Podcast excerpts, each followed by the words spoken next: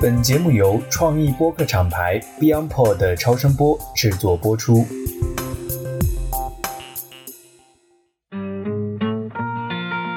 大家好，这是一档专门讨论巴菲特的播客节目，让我们一起聊聊每个人眼中不同的巴菲特，不同的投资理念，不同的人生态度。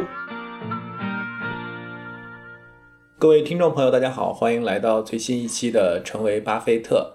那我的对面呢是南天老师，跟大家打个招呼吧。大家好，我是南天。我们现在是在上海，在上海静安，也是很不容易啊，好久没见到是对吧？因为又过去了一段时间，然后期间我们录的节目都是远程录的哈，就在这个办公室，我是在这个办公室、啊、你是在南京。 对, 对, 对, 对远程。然后今天能有机会我们面对面录节目呢，也是因为南天老师在上海做他的青训营的这个在上海站的分享，这已经是第四十二期了。对，所以如果没有疫情的话，南老师相当于坚持每个月在一个城市去做他自己的这样的一个九个小时的这个大课的分享。我也是跟他在录 T T C Lab 之前有兴趣听他的课，所以好不容易现在又能线下讲课，你感觉怎么样？感觉挺好的，其实全国也有做，但就是说正好种种原因嘛。我们上一次在上海讲课是二月份，哪一天呢？就是俄乌这个事儿开打的第二天。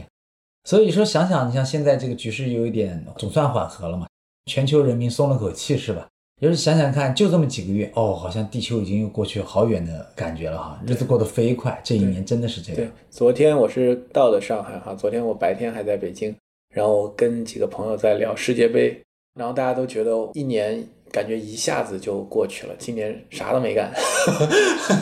感觉这个一下子就到了年底了。所以我们像现在这个商业思维的青训营嘛，我们聊的肯定是商业对吧，还有商业的一些考虑问题的方式方法，但不可避免的在这种巨变的年代下，商业不太可能完全呈现教条式的什么到了点一定是怎么样子，因此这种需要灵活的看待这个时代，知道如何理性的选择使用哪些工具箱的工具，而不是变成一个锤子人对吧，只用一个东西来解决问题。我想也许以前朋友们对这点还不够有感觉，但在这几年特别是今年，我想很多朋友都感受到了，因为世界变得太快，是的，绝对要靠一组工具来解决问题，一个真的 carry 不了全场对吧。所以我觉得就是认知啊，就是在这几年可能大家都会看到这个认知变现太重要了完全取决于你怎么看待这个很多事情，你的视角，然后你能不能抽离出来，站在一个相对更长的视角来看很多事情。但是我现在都有的时候在感受，你像我们家小朋友上初二嘛，我现在觉得感觉其实历史真的很重要，因为你不太可能什么到了点儿再去学什么历史对吧，但是你前面对这些情况下人类社会啊，它一些行为模式啊和这种可能实现的思潮，你本身有些理解就能好很多，就是说我会帮助我们正确的从工具箱中选择用哪个工具，选那个工具有的时候比那个工具用的好坏我想可能还重要。是是是，我觉得今年咱们做这一档节目还算是给我一点成就感，因为我觉得这个节目虽然我们很新，我们才做了很短的时间，但是还是获得了很好的反馈，而且你看我们的听友群里面是吧、嗯、我觉得大家也都是很高水平的一些听友，大家都在很认真的在去探讨这些相关的这样的一个问题。而且我们接下来就是会做读书会嘛，我们就会大家一起来读这个致股东的信、嗯、我觉得也很有意思。很多其实国内真正大家聊巴菲特人都没看过致股东的信是吧对，都是大家都是讲故事然后如果我们有一组人大家一起来读这个致股东的信，其实我觉得还是很有价值的一件事情。南天老师，你做这档节目有什么感触？对你来讲，我觉得这点感觉是非常强烈的，因为我经历过这种就是投资方法论或者框架的几次的变化，也许叫升级吧，说变化更贴切一点。然后我就意识到一个问题，我曾经有一段时间的时候会觉得说这个比如说可能巴菲特式的这种价值投资，它在这个世界上可能是不是不太适合这个时代了。那么在今年巨变的时候，我就意识到一个很有意思的问题，这个方法论呢其实往往它强调的并不是一个如何去赚更多的钱，而是强调的是如何在大多数的平均宇宙里面活下去。所以通过做这档节目和艾文老师一起交流那些有趣的转折点、故事、升级点这些东西的思考和进行一些节目的准备呢，我其实现在对于价值投资有了一些其他的感想。当然它不会仅仅存在于就是说你一定要五毛钱买一块钱东西啊，还有一块钱东西还得有成长，不是这个意思，而说它到底是什么样子这种人生的哲学或者对待世界的一种世界观。所以我就会觉得说这是很好，然后通过这个期限呢，恰好我们今年会说对美国这个，比如说美联储啊，或者宏观经济啊，美国企业的研究呢，本身也是正常的推进当中，所以也就产生了很多的互动的作用。比如说，在一个新的时代里面，可能按照巴菲特的这个，比如说我们正在讲六七十年代嘛，七八十年代，那为什么按那个风格的那些对照的企业，他现在不买？那这些我都是觉得通过对比差异，对我的帮助就会非常大，所以我觉得非常好。对我自己的感觉也是。因为为了做这一期节目啊，我得翻过头去看很多的书，看那些信，然后去找相关的一些资料，我就感觉有好多细节自己完全之前没有意识到，或者没有串联起来。现在呢，因为要一期一期的做，所以就相对密集的，然后又要相对体系的去把一个一个的还原，我觉得还是很有意思。所以以前讲这个，就回到你刚才讲那个历史那个问题哈，就是我觉得还是很重要，没有新鲜事儿，但是你对历史的认知就是。你到底是一个很浅的一个标题，还是一个真的你能够掌握很多的重要的事实，然后尤其是你非常强调的，如果回到当下那个处境去看，我觉得这个对我有很大的启发。那么今天呢，其实我觉得我们主要想聊一聊巴菲特的这个第一个他的投资阶段，我们叫合伙人时代哈。因为我们在上一期节目我们聊了这个喜事糖果，喜事糖果其实我们不断的讲它是一个标志性的案例，在芒格的影响下，它从猿到人，我觉得其实是他第一个投资阶段，我觉得对我们很多人来讲其实都一样，就是你最早的那个阶段，因为太容易去看到他后面的身后的成就，是，但是他第一个阶段其实是每一个人从零到一是最难的，他成就如此巨大的这样的一个投资帝国，那最初的这个十年或者十几年。所以今天的话呢，我想跟南天老师一起来聊一聊他第一个阶段吧，就是合伙人时代，他是怎么完成一些早期的不管是烟蒂的案例、套利的案例，然后最后走到了他开始第二个阶段，就是真正的他的这个七十年代开始的这样的一个新的阶段。我做过一个研究，比如说巴菲特在那时代经常用的那个经纪人是叫崔迪布拉，大家也知道施洛斯好多人啊什么的。我想说什么啊？如果我们习惯去找事实来对比，就会发现，和巴菲特一起在本杰明·格雷厄姆身边学习和工作，受他的这个投资哲学启蒙的人有那么一群，他们后来叫个俱乐部，一九八四年的那个演讲，对吧？格雷厄姆多特部落的那个俱乐部。但是现在时过境迁，如果我们回头去看，发现很有意思的问题，那个俱乐部里面的很多人后来投资做的都不错，年化回报率不错，嗯，但是各位注意，其他人都没有实现过像有如今天的巴菲特，不，连八十年代巴菲特的影响力，商业上的这个社会价值、商业价值的这个程度、威力都没达到过。所以我觉得艾勇老师讲到一个很灵魂的问题，是说既然在他的人生的第一阶段里面，格雷厄姆的同学们，对吧，学生们都差不多，那在这个一二阶段之间，这个变化是很惊人的。如果我们用个比喻来讲，就相当于是可能我们很多朋友走出校门，二十多岁各自打拼都挺好的，也常聚聚，然后你会发现比较大的分水岭会在那个三十多岁的同学聚会的时候差距拉开了，然后可能更多的朋友会在四十岁的聚会的时候发现，大多数同学就像停留在三十岁那次聚会的那个人生的状态、格局或者高度或者认知或者什么，就没有再往前走了，只有几个，一般来讲可能一个班就一个两个，从此就是有点脱胎换骨了。所以我们觉得不是说艾勇老师和我聊这个节目就说我们要给大家什么人生指南，不是这意思，就是想说那肯定很好玩嘛，那那个低下的分水岭那儿，我们应该找找线索啊，复复盘啊，也许是我俩就闲聊和瞎猜，但无论如何我想这类型的思考是很有价值的，对吧？哇塞，一下子感觉见自己了哈，一下刚才讲到一个扎心的话题了。没事，我觉得特别好。那我们开始你觉得在这个十几年的时间到最后清盘六九年里边几个核心的标的哈，我们看最早那个桑伯恩地图、嗯、对吧，然后这个邓普斯特那个农业风车是吧，没有那个公司，然后我们讲过的这个运通，当然伯克希尔哈萨维，然后德州国民石油、迪士尼、国民赔偿保险、蓝筹印花、奥马哈太阳报，大概小十个标的。我自己的感觉就是这里面大部分属于他自己，其实在他的那个致股东信里面讲有三类嘛、嗯、就是有三类投资，没错。我觉得一类是那个就是他觉得低估的烟蒂的这种，还有一类就是套利，这个他其实也做的非常多，所以我觉得我们是不是从这几个标的里面简单的我们去提炼一下，看一下他的这个在理念上，我觉得他的进化先从这里开始。是，我觉得有一个很有意思点在于什么，就说以前著名的那个《Value》杂志的主编张春勇老师也提过这个问题，就是很少有人啊特别注意到，在前期的股东信里面呢，很少有人见到一个那么年轻的私募基金经理能够把投资的方法论梳理得非常清楚，就是说它进退是怎么做，它能讲得很明白。这个我觉得站在今天大家觉得好像不难，那五十年代这还是一个很罕见的能力。那么在这个过程当中，我们想想看格雷厄姆教了什么？那很多朋友看过格雷厄姆的书，格雷厄姆教的本质上是一种思维方式，还有具体的一些财务分析的技巧、企业分析的技巧，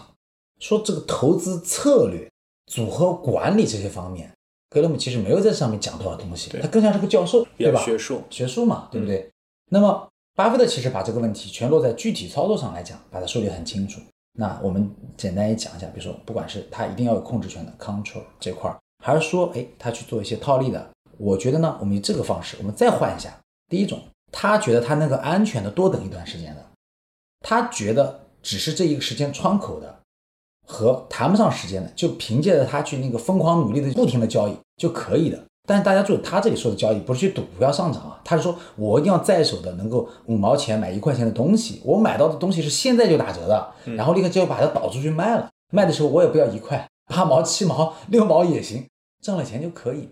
按照这个方式呢，我觉得呢，现在回头看真的太对了。因为我们再回顾一下他是什么样的起点，他有一个划时代的好老师，大多数人在那个时代还朦朦胧胧的，对吧？他有个正确的引路人没问题，第一点。第二点，他有没有好的一个客户的基础或者社会影响力？没有。大家也从那个时代开始起，他去比如说那个上卡内基的夜校啊，后来去给别人讲股票啊，就是在奥马哈教那个夜校课啊，对吧？对，他在练习这个。但是还有一件事情，各位把这两个合在一起有没有想过？威森在这个阶段里面谈到 control 这些的标的，往往挣的并不多。大家有没有发现个问题？一个毛头小伙子，二十岁出点头的小伙子，而且你们看书里面那么木讷的小伙子，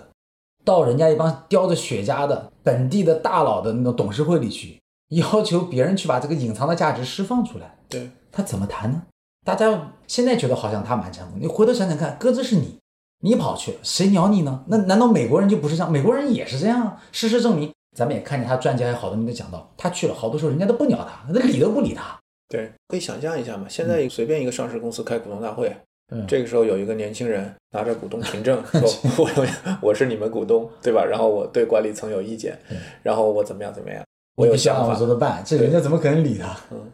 我会后来看见我们很多做投资的年轻人想机械性的复制这三个策略的时候，我总是想说，因为我们这档节目这个特点突出啊，我们会经常讲讲背景历史，对吧？嗯、背景嘛，大家细品一下，为什么巴菲特的年代里面这三样东西里面，他那两类如此突出，而一类不算特别突出，在这刚才的十个标的。其实原因就是很简单，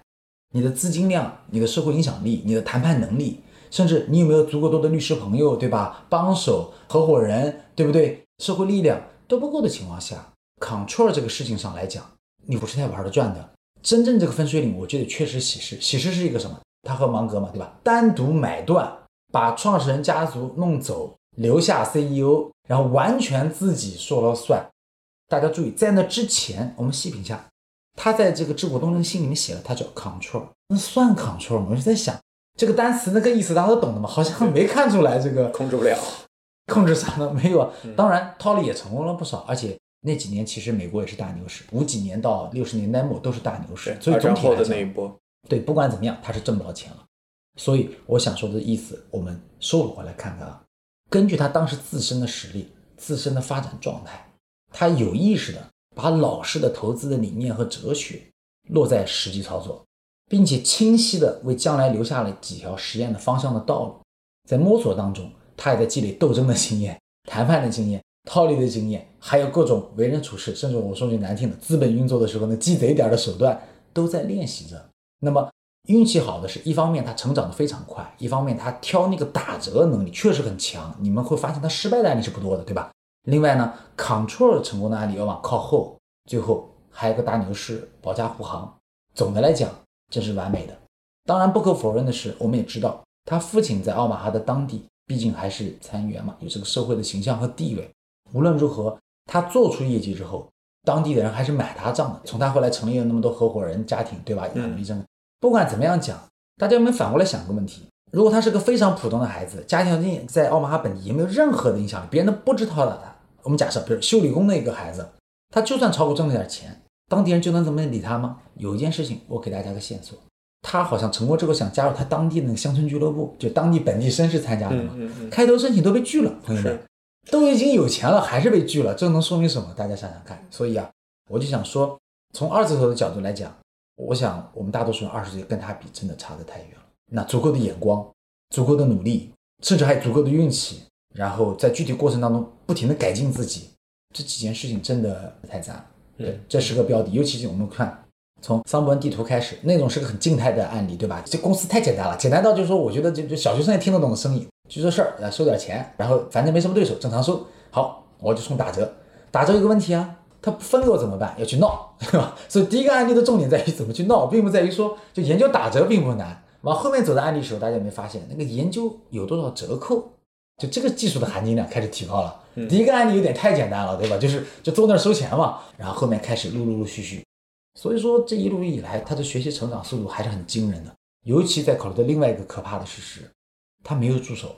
那个时代他什么都是一个人干的，连记账都是自己记账，对，这就很可怕了。连朋友都没有，大家都知道。后来跟芒格认识，开始聊，那还再过几年嘛，对吧？对，刚开始东西一九五七年，一九五七年是认识嘛？哦，五九五九年。所以说他的这个十年的私募基金的前半段，真的就完全一个人 carry 全场，这个事情真的也蛮诡异的，可能是就叫天赋吧，我们只能说叫天赋。对，我感觉就是在套利类的这个项目上，其实巴菲特是比较就他自己能 handle， 对吧？因为这个就是算账算出来，然后根据交易条件就可以了。然后另外一块呢，他比较重的就是说，像你刚才讲的，他要去谈判，这个就是比较累的活，然后比较消耗这个精力。然后再一个点呢，就是他开始意识到这个浮存金的这个价值，我觉得这个对他来讲理念上是一个很大的，所以他会去看着这些公司里面，可能净资产是一回事，但背后不管用什么样的形式，可能都有一个证券组合，没错，就是拿下来之后可以来去操作。我觉得这个其实当时都是回到你刚才讲的一个二十多岁、三十岁的一个年轻人，让他去想我怎么能够撬动一个更大的体量的一个生意，在自己的起手这个阶段。如果从投资或者金融术语来讲呢，我想换个词试一试。他从完全看一个资产的交易价值，慢慢发现其实这个资产拿着一直使用它，使用价值好像也不错。因为开头的时候在他眼里什么都是可以反正交易的。交易，对。我觉得这里我想先歪个楼说个案例嘛，就是大家都知道的，当时有经典的案例是什么，叫洛克伍德公司嘛，就说对对对，那老板说了，就是说你要是能把股票给我，我就给你对应的豆子的那个仓库的那个提货单，大家理解为提货单，可可可可豆，对，然后你就可以套利赚两美元，对吧？那一般人想嘛，尤其是格雷姆，那肯定会做这个单子啊，那大家就做了。做的过程当中，你看巴菲特慢慢意识到问题，我忙来忙去挣这两刀，可是老板手里的股票就会越来越多，股票这就有点像今天的回购嘛。这个回购的越来越多之后，公司这个每股就相当于吃这个披萨饼一样，这个切的份数切少了，那每个饼的那个面积单位面积不就扩大了吗？那这就想，哎，这个使用价值不是这个被动在上涨吗？其实什么都没做，还是那个公司价值上涨了呀。所以想说，在这个过程当中，他后来也参与了嘛，我印象很深，大概是十五刀的成本，八十五刀走掉了。就说如果完全忠实的按照他的老师和刚开始干活的时候头几年做法，他应该纠正那个两刀，然后比如说倒个十把，挣个二十刀，一笔里面就来来回回挣十次，一共挣二十刀。结果他一下子挣了五六倍。我想这些案例合在一起，再加上说可能芒格天天跟他讲，哎呀，质量啊，企业啊，长期啊，这个老在那湿乎乎的烟头捡起来抽一口啊，这个没搞头了什么，说的长了，可能这些自己是能感受到的嘛。所以这个其实是一个，我觉得就是能够去看到他在不同的交易里面，他带着一个什么样的理念进去，然后收获了什么样的理念出来。因为我觉得他还一个很难能可贵的，就相当于从二十多岁开始就有了一个自己的这样的一个事业的一条线嘛，嗯，所以我觉得他是有长心的，对吧？就是能看得很远的，所以我觉得就是他也是在不断的再去用现在的词复盘哈，就可能他复的盘就相当于他要去找到一个对他来讲能够长期可以有效的这样的一个理念和一个方法，就他不断的在打磨和去修炼这样的一个方法。你这话给我个很大感受。我今天上午啊，在上海啊见了我们一个这个持有人的朋友，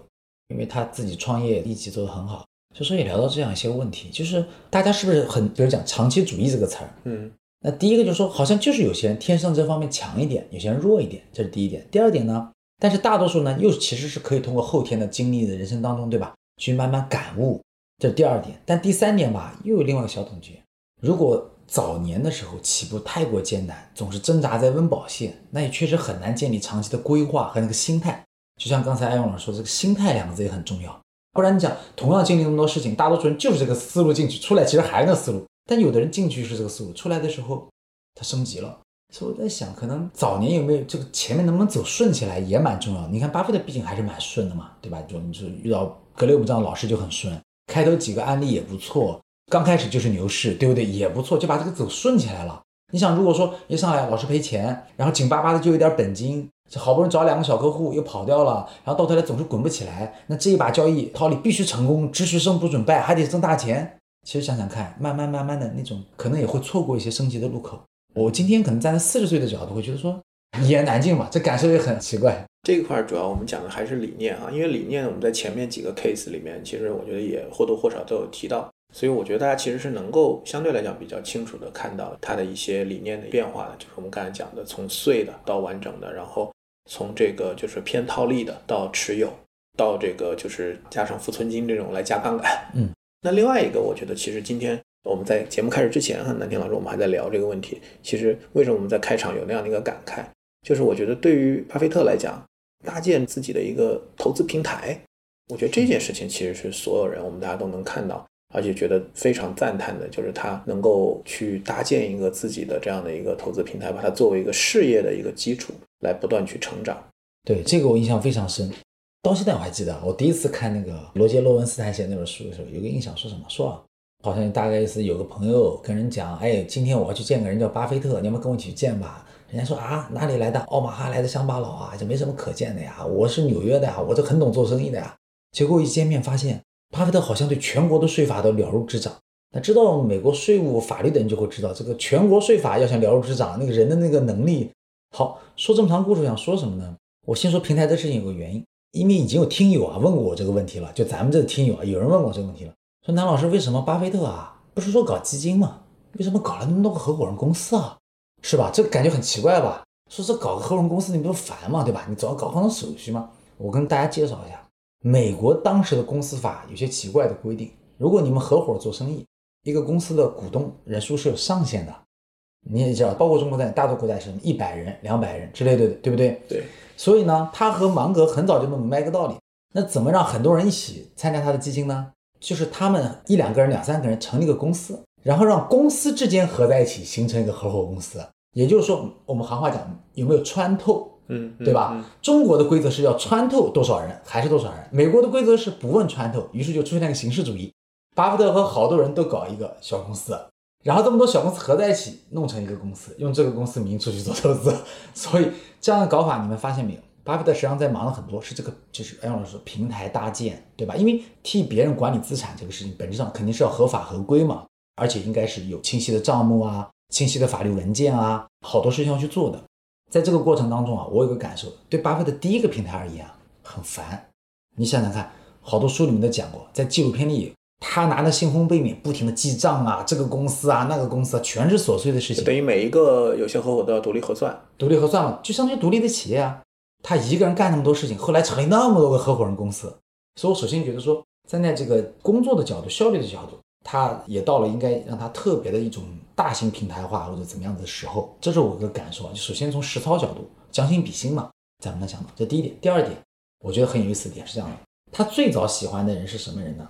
在格雷姆多德那读书的那些同学们。同学，嗯。那好，在这个过程当中呢，他和中间的一些朋友们，也包括这些朋友的朋友们，合起来做过一些生意。后来比较有名的，比如像桑迪·戈斯曼这些人关系比较好的，对吧？做了，他们成立一些公司。再后来他认识芒格了，双方都对对方觉得惊为天人。大家都知道什么两个人他妈的抱个电话能聊个几个小时那种。然后呢，后来我印象很深的是，包括桑迪·戈斯曼在内，他们三个人成立一个公司叫多元零售。我一说啊，听友们都明白了，很正常啊。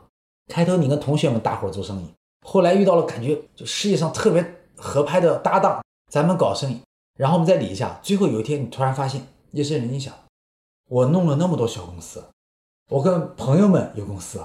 我跟打算将来好好合作的合伙人也有公司，我好像是不是搞了好多好多个公司？那很明显，这个里面的效率各种东西就有问题了。然后还有那个信托者责任 fiduciary duty， 对吧？就是因为你理论上对每一个公司你都要有一个你的这个信托的这样的一个责任，对，所以他肯定会想，就是说我怎么样把这些公司串联起来，就比较公允，就相对来讲都能够统筹的来安排。艾文老师正好说到这个点，让我想起来，是的，后来包括美国证监会在内，各种法律上监管和诉讼为什么那么多起，就是因为哪怕他们几个人都是问心无愧的，但那个结构搭的实在是太乱了，乱到别人看不懂。那么通过这样一个方式下，哎，你就要去梳理结构了，对吧？对，当然我们今天后来现在我们事后知道了，他挑来挑去挑的那个整合的平台叫伯克希尔，一个纺织厂。回头看巴菲特大家吐槽过 N 回都不止，我挑任何一个东西来当日后的大平台就好了，就是挑了一个就是累赘，就是这个意思。对，对吧？挑了一个最不应该的。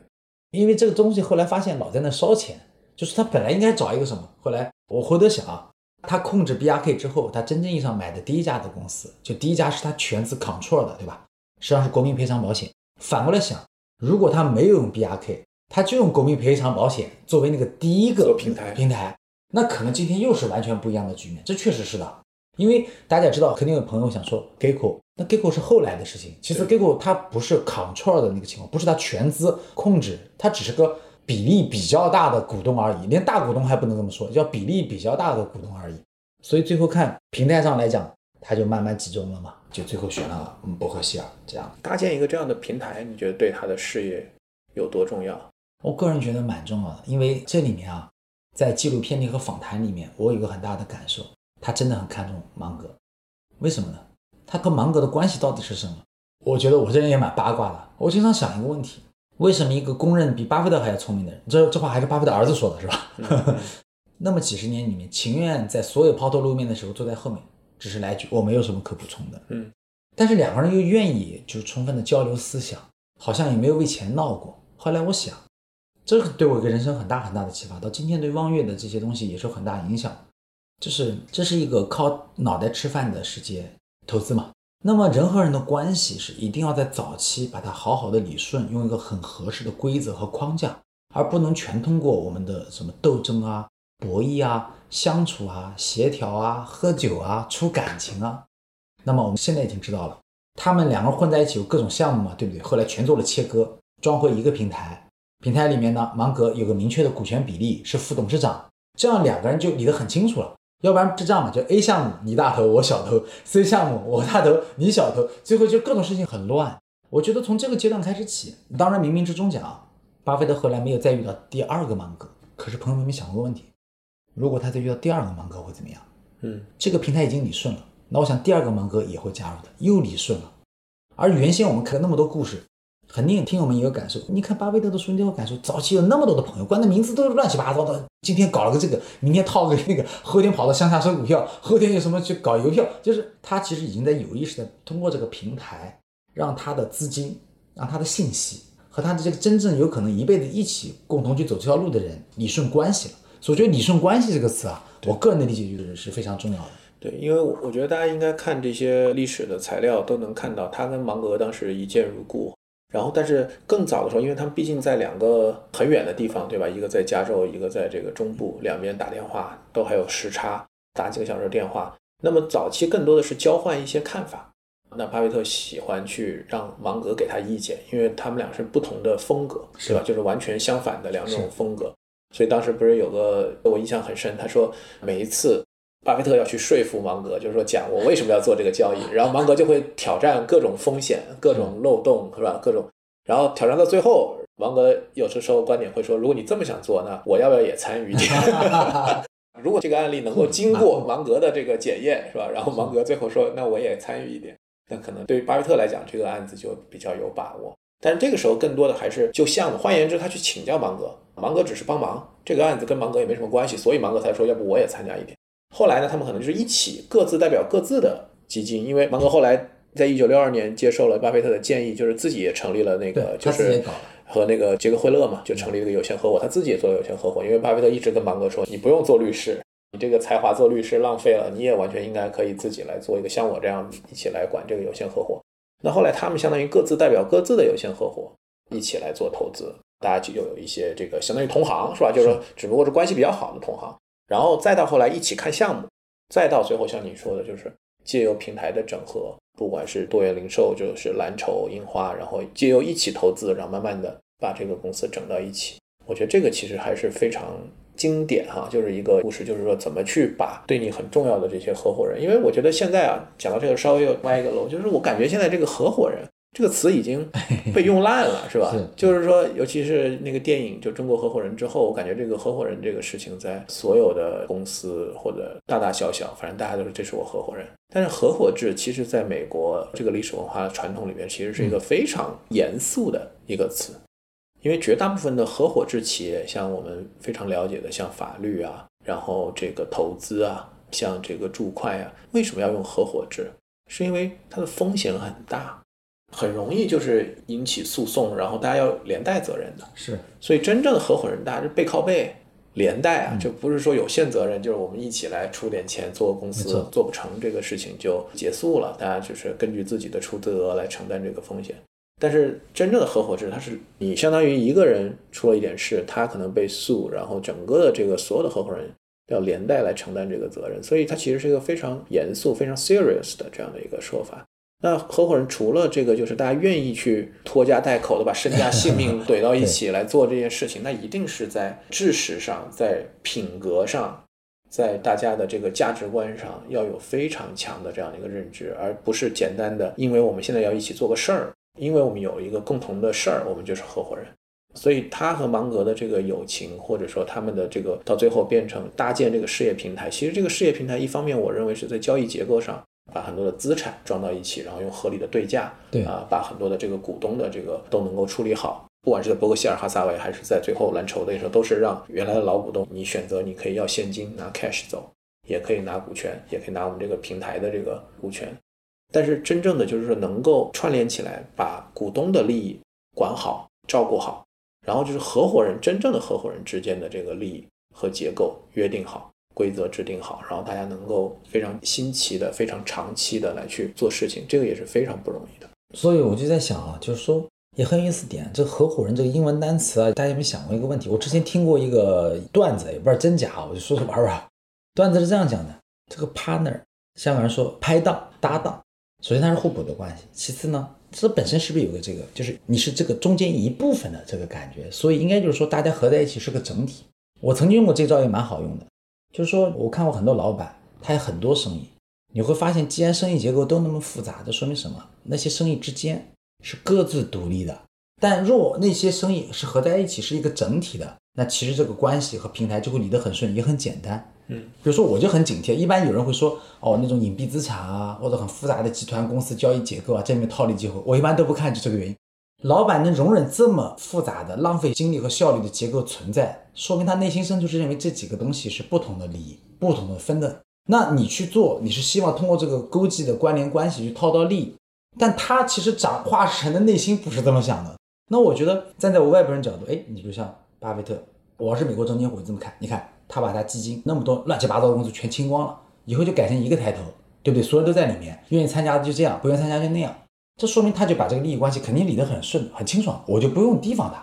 所以这就是一个很有意思的想法，就是其实你看这个事情本身也是把自己的和公众和社会的关系也理顺了。我想说的第一个是和你将来想与之一起同路的人的关系理顺了，第二是你把你和公众和社会的关系也理顺了，就你的投资人你的合伙人和 public relation 就是各种对都理顺了相关的利益相关方，对吧？而且还有一点我个人是很强烈的一个感受，好些年了巴菲特似乎写致股东的信写得很好，巴菲特似乎好像我们没有看到什么早期那些客户遇到各种情况回撤呀，美国经济啊还是什么，就是说找他要钱赎回或者跟他闹或者要他听他的什么什么，但我想这些事情可能是有一点的，因为我们在芒格传里面看到芒格自己讲芒格是被骚扰的不行了，是吧？好，我在这里外头说另外一个问题，大家有没有发现在他这个时间轴的故事后半段，就基金的这个后半段啊，他是不是越来越多的去见的是那种独资企业的老板，一个人说了算，就像国民赔偿保险的老板、嗯、后来他也发现了这有优点和缺点。优点是什么？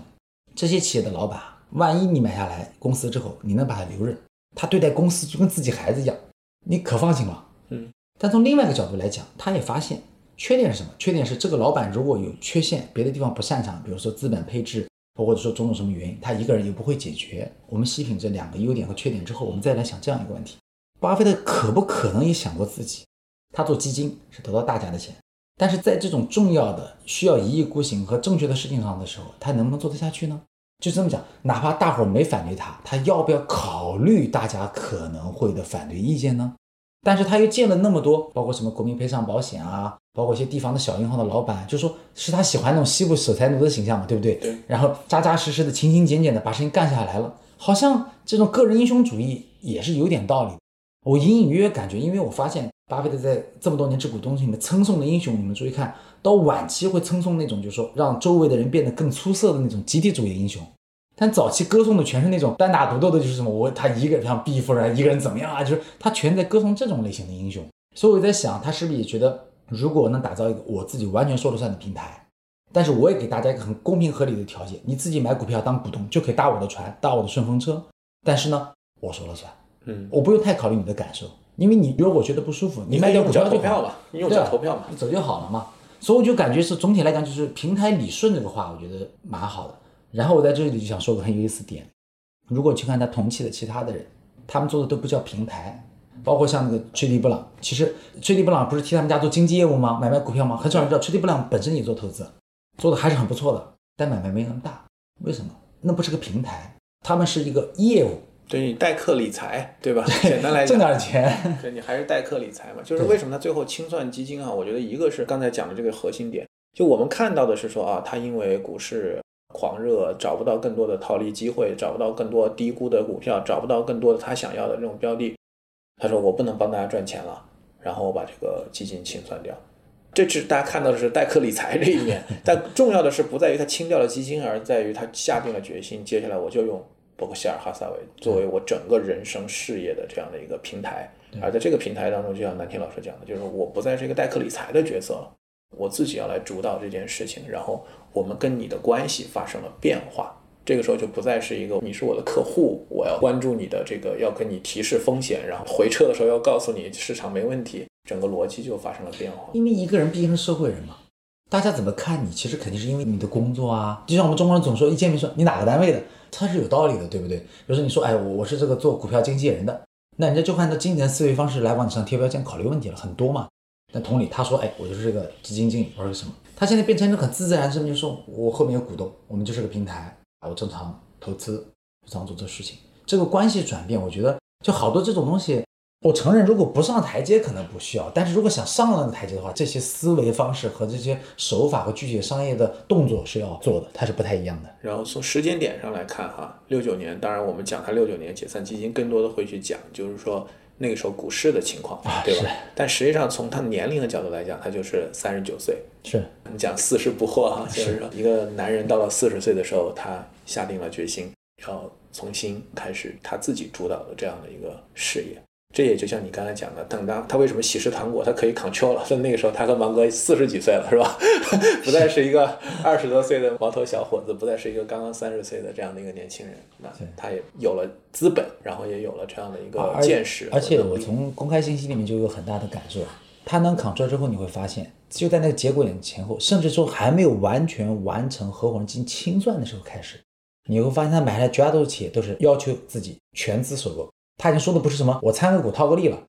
就这个时候他就变成我只考虑 control 了，这是一个很大的动作上的差异啊，就从那个几年就那么个两三年，就是很明显剧烈的不同了。对，那我觉得刚刚我们讲了两块哈，一个是在这个合伙人时代一个他的理念的这样的一个升级和迭代，另外一个来讲呢，就是从这种零碎的分散的投资代客理财嘛，对吧？你还是要分散投资是吧？就是虽然他还很强调集中，但是仍然是分散的，到变成以 control 为核心，搭建自己的平台，不再是以服务他人，而是以自己的这个整体的这样的一个投资来去做这个平台的事业平台的搭建，包括这一部分对于股东和合伙人的这样的一个利益的安排和设计，这个都是非常重要。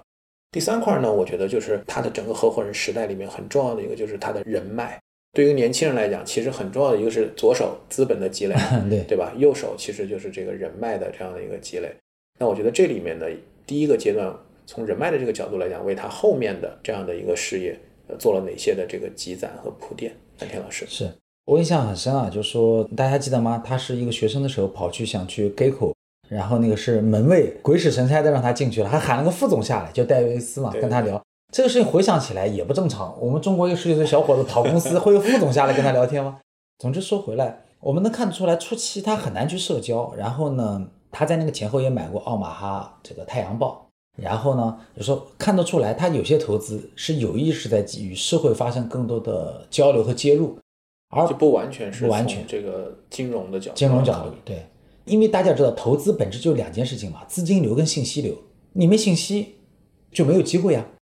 大家有没有发现，他之前的很多点子，除了自己用功啊，比如查穆迪的手册，很大一个事情什么，都是格雷厄姆多德班上那些同学互相传消息，互相传局，说哎，我有个点子。咱俩凑一会儿啊，怎么怎么，全是这样的。你说，实际上呢，他第一个时代的十年用的最多的人脉关系的体系，翻过来看，奥马哈本地并不强，主要靠的是什么？在外地读书的时候认识这么全国各地的同学们，靠这个办。后来有个事情啊，大家有没有注意到？那个十年过来，他已经全班最厉害的了。这张网络坦率的说，还能帮他多少？怕是也不多了。他虽然有芒格这样的智囊。但是不代表芒格本身能够帮他找来更多的点子呀，他还是需要点子呀，对吧？你说到这个，我觉得就是芒格除了在知识上对他的帮助，其实芒格是个巨大的人脉网络，是比巴菲特大多了，大多了，在西海岸他强多了嘛。对 对, 对，因为那因为芒格他的家世比巴菲特完全不差呀，他爸他爷爷是法官，然后芒格是个很大的价值网络。还有一个关键点，巴菲特我的感受是什么？叫做看似入世，其实离世，就看似他天天就世俗的很，其实呢他老想躲着。芒格反过来的，看似是个读书人，天天跟人，其实芒格这个搞圈子混在那个社会里面，能力极强，对吧？也很厉害。你刚才不是讲那个巴菲特在本地都进不了那个俱乐部吗？是的，国外确实俱乐部是门槛很高的、嗯、就是他要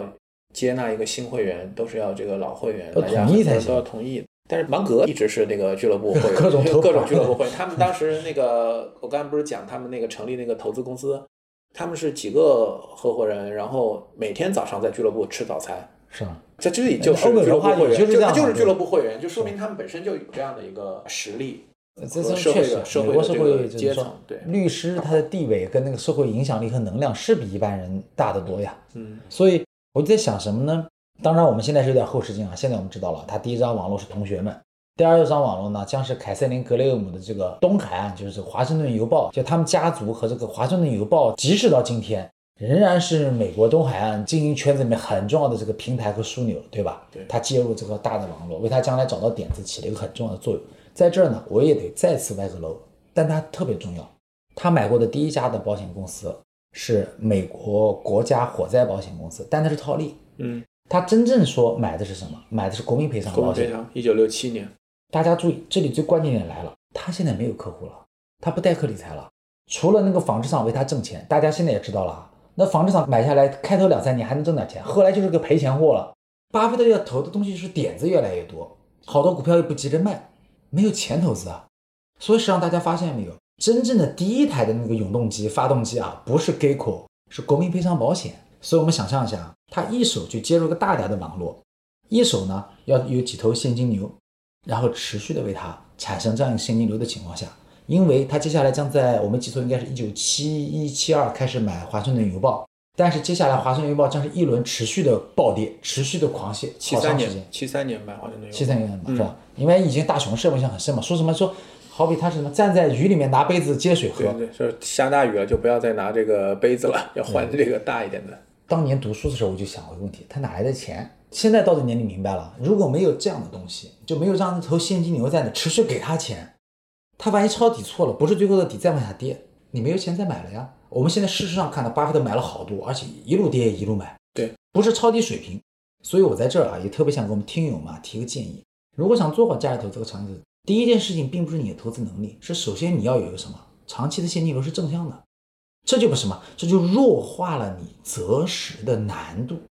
就说差不多便宜了，你满意了你就买，再出现黑天鹅怎么办？再出现黑天鹅你再买就是了。正常情况下你已经没钱了，可是如果你有现金流，所以啊，我真诚的想跟所有的听友们一个建议，无论是本职工作，还是你有一定的现金流型的投资或者理财什么，先把这个处理好，再来学习巴菲特，是一个很好的一个顺序。但很多朋友老想的是，我炒了股如果赚了钱，我就拿钱去买个什么什么。你听这话的意思是，它不是现金流啊，是一个什么现金往外抽啊，逻辑顺序反了反了呀，甚至还加杠杆。对，那如果这样做的时候才是个大的问题。所以我就在想什么，就是说平台理顺了，然后接近个大的网，然后呢网上面跑的时候需要我掏钱，那我弄了几个保险公司，先买了小的，后来竟然还能等到 G E I C O 这种超级机器，对吧？我上啊，大家发现没有？巴菲特这一辈子要买好多家保险公司，他后来已经变成是只要是还合适的保险公司他都买，就是这个大逻辑，对不对？所以我觉得这个接入网络这个事情是很重要的。反正艾勇老师也跟我聊过，就《华盛顿邮报》会是我们比较重要的一期交流，我们我们后面会给大家就是呈现的。我觉得《华盛顿邮报》就是说，一个是从投资本身来看，再一个很重要就是刚才南天老师讲的人脉的这个网络，这个其实是还是非常重要的。因为大家看到，就巴菲特的很多交易。虽然它表现出来的是一个我们叫 sit back， 就是说我很少参与，但很少参与的前提是它控制，对，就是说它真的是能控制，就不管是在公司的这个权益上，还是对于这个经理人的这样的一个安排和这个选择上，都是在基于这样的情况下它才能做这样的事情。但是你哪来的这样的一些优秀的经理人，然后如何获得这些经理人的信任，这些我觉得其实在后面你会看到华盛顿邮报格雷厄姆凯瑟琳格雷厄姆给他找来的这些人帮他做的背书，这些都很重要。大家看其实后面也会看到，就是在这个他致股东信里面很多年都是在打广告嘛，对吧？就是就如果你有这样的条件的公司联系我们，但这个不是你写在信里大家就给你打电话的，就他最后怎么把自己变成一个我们叫用现代话说 I P 哈，就是最后大家愿意相信你，他最后就真的做到了，就是如果你想卖公司，伯克希尔哈撒韦是最好的买家，是就这个心智，这也是一个品牌啊。那怎么能够把自己变成这样的一个心智？因为你投资能力强，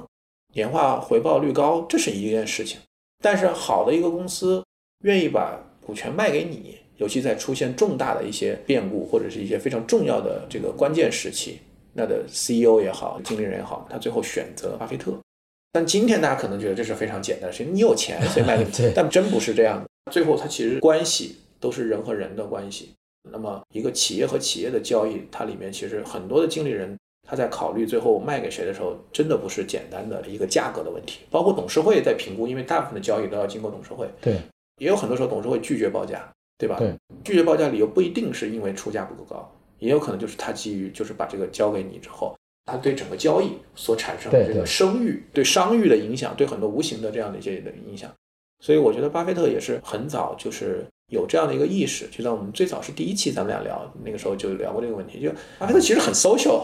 对对吧？还是一个很 social 的。因为现在我们回头看，我们家还原一下，我前两天看那个一个朋友他写的，他就是说，其实现在年轻人面临几种选择哈，他就是说，你毕业了以后你是留在大城市，嗯，还是回到你的老家，然后你成家的时间是早还是晚？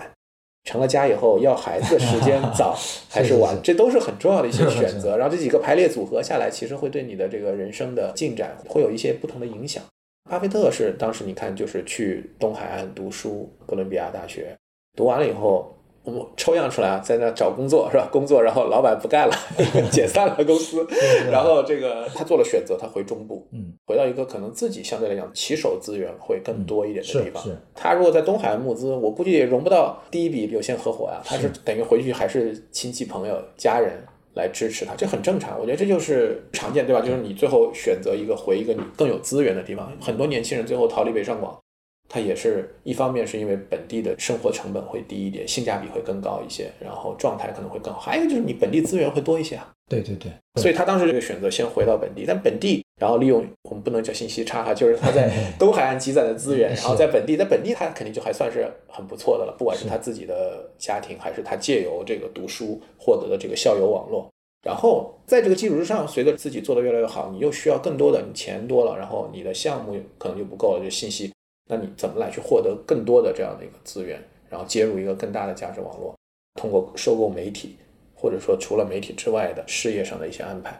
我记得后面讲，大家看到的都是他常年待在这个中部，彭博机器都不怎么用，是吧？ 只, 只看报纸和目的，但人家每年还是要去东海岸西海岸要去走一趟，去的多去的多。我这个倒觉得很有意思，看他说要去买那个私人飞机和那个私人飞机分时租赁权的时候，大家要意识到一个问题，一个人都需要去研究这样，而不是如果你偶尔出门，像这么守财奴，那不肯定是坐飞机吗？就坐经济舱就好了，大不了头等舱位。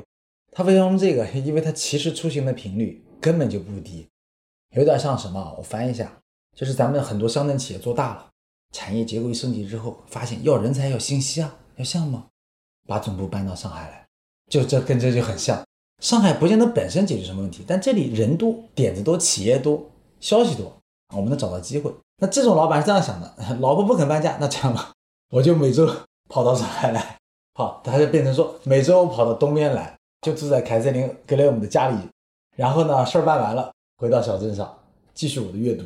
他就变成相当于两种人生了，有点这个意思。对，所以我们看整个的他的合伙制的这个时代哈，其实我们会看到为他的后续的这个投资很多的线索，其实我们都还是能在一开始的这个阶段能够找到的。我们中国叫草蛇灰线是吧？啊、对对，福脉千里，就是我们看他包括他对保险这样的一个行业的一个认知，然后他对于这种不同的价值理念，费时费力的套利，赚点小钱，也不要小钱，就是赚这种辛苦钱，到最后去拥有一个控制权。对啊，这样的一个认识。挺芒格的，对，对，为了质量做点大的，做点长的投资。对，然后付出公允的价格，包括这个事业平台的搭建，包括通过投资这几个报纸获得这种人脉的这样的一个平台，以及对于个人 I P 的打造。我觉得巴菲特其实到后面是非常清楚个人品牌的这样的一个价值。你想想，就是写致股东的信，现在我们看啊，贝索斯也写是吧？现在这招是用烂了，现在。但是当年可不是，对吧？你说我写给投资人，就是我代客理财期间，我给合伙人写信，这个也还能理 解, 还能理解对吧？工作汇报嘛。但是后面他持续的写，尤其到后面开这个大会，我认为他其实是非常清楚这件事情不仅仅是这个动作这么简单，它其实是一个非常清晰的信号的传递，就是要去 build 他的这种负责任 fiduciary duty 的这种形象，以及他的整个的在商业侧的这样一个最受信任的一个受托人这样的一个形象，不管是对于投资者还是对于那些要去卖企业的这样的一些公司。以及我们看到他在这个信里边，南青老师以前讲到，就是毫无保留的极尽溢美之词去赞扬他的团队，赞扬这些职业经理人，这些其实都是不多见的。我们现在回头看感觉好像没什么，当年太对吧，就是在一个他能够从一个很早的时候就开始，我觉得现在是成功的习惯，我觉得其实是非常了不起的。所以我觉得所有这些也为他接下来更加波澜壮阔的投资的这个生涯和事业奠定了一个非常坚实的基础。因为坦率讲，我们硬要去看他前十年的这个每一个标的，除了像咱们选出来比如像运通，我们回头看其实是他投高科技企业是吧，投一块新业务嘛是吧，其实是这个点我觉得是很有意思。但其实那些标的并谈不上就是说有那么多可以深挖，但是我觉得重要的其实就像今天我觉得南青老师梳理的这几个点，我觉得这个反而是更重要的。就是当我们回头看一个年轻人在大学毕业，然后回到自己的这个家乡，开始自己的一段这个人生的事业的这样的一个起点，尤其在早的时候相对资源更匮乏的时候，他做什么样的一些选择，然后他慢慢的怎么去梳理自己的方法论，自己的哲学，自己的人脉，把这些关系，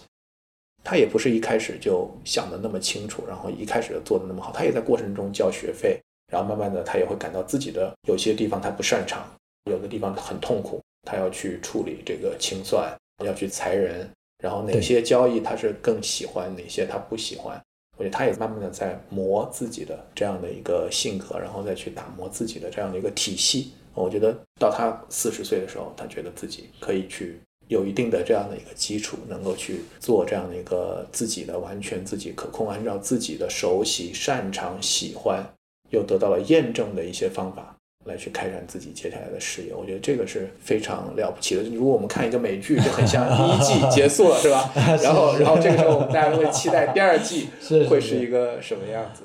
今天聊得真开心，就是你看无论怎么样，应该讲到这次开始，哪怕不能说超越吧，至少他在某些部分上来讲是他的老师没达到的高度了，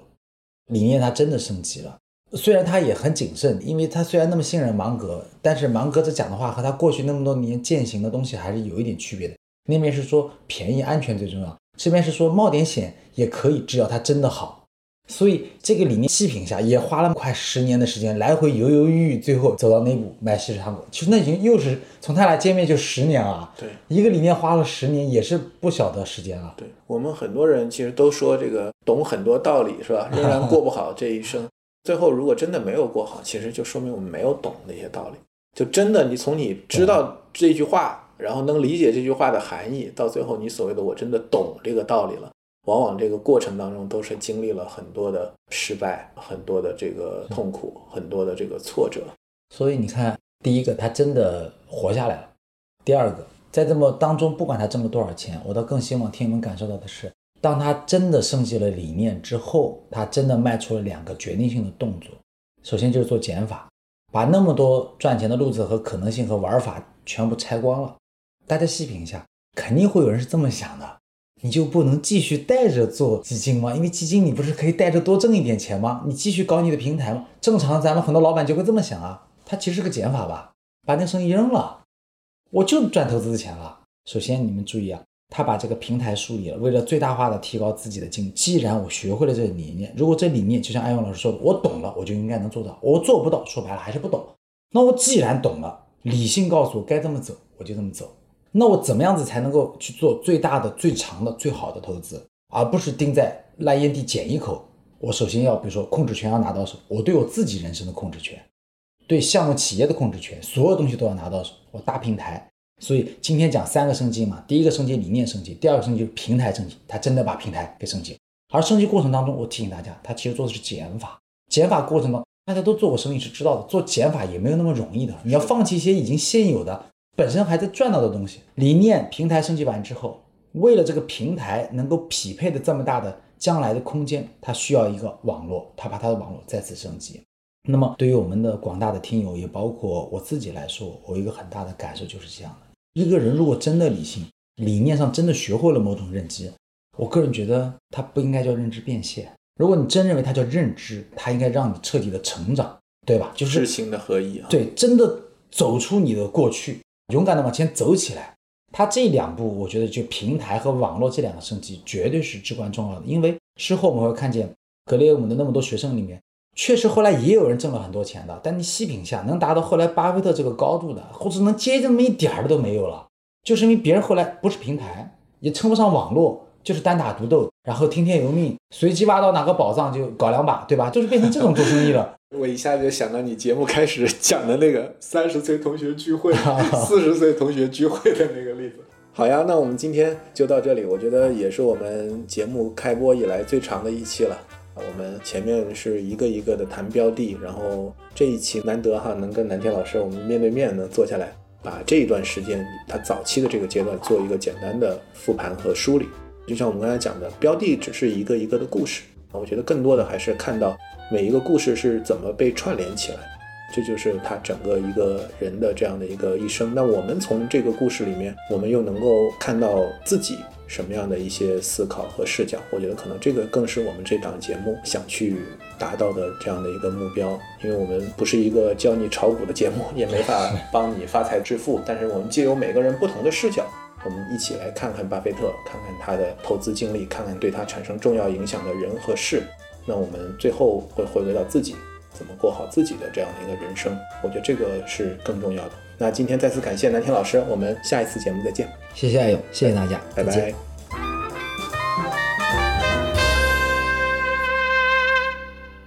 我们的节目成立了听友群，来自苹果播客的听友可以直接加我们小助理微信 beyond pod 二零二一， 全部字母小写 beyond pod 二零二一。小宇宙听友可以去节目 show notes 或者评论区置顶留言找到入群方式，欢迎在听友群里与我们互动交流，分享更多与巴菲特、价值投资相关的真知灼见和有趣故事。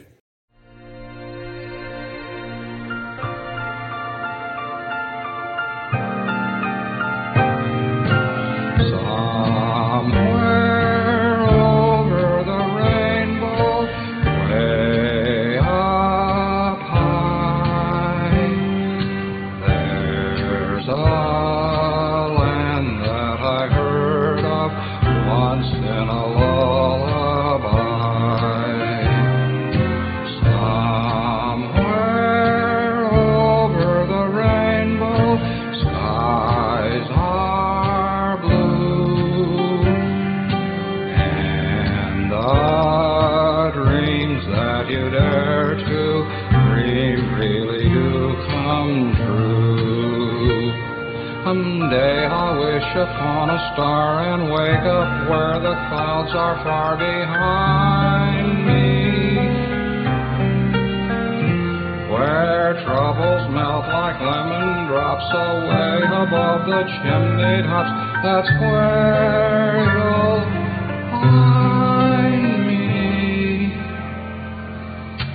somewhere over the rainbow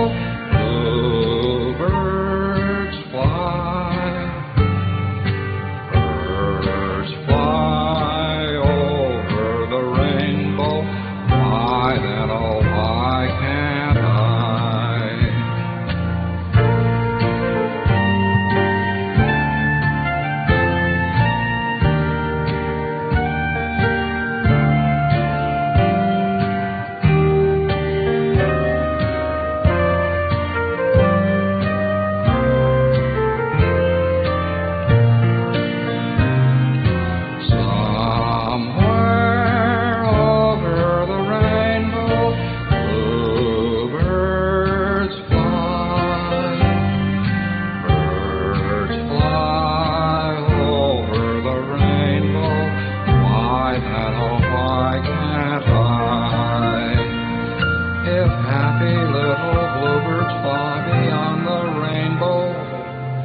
Wow.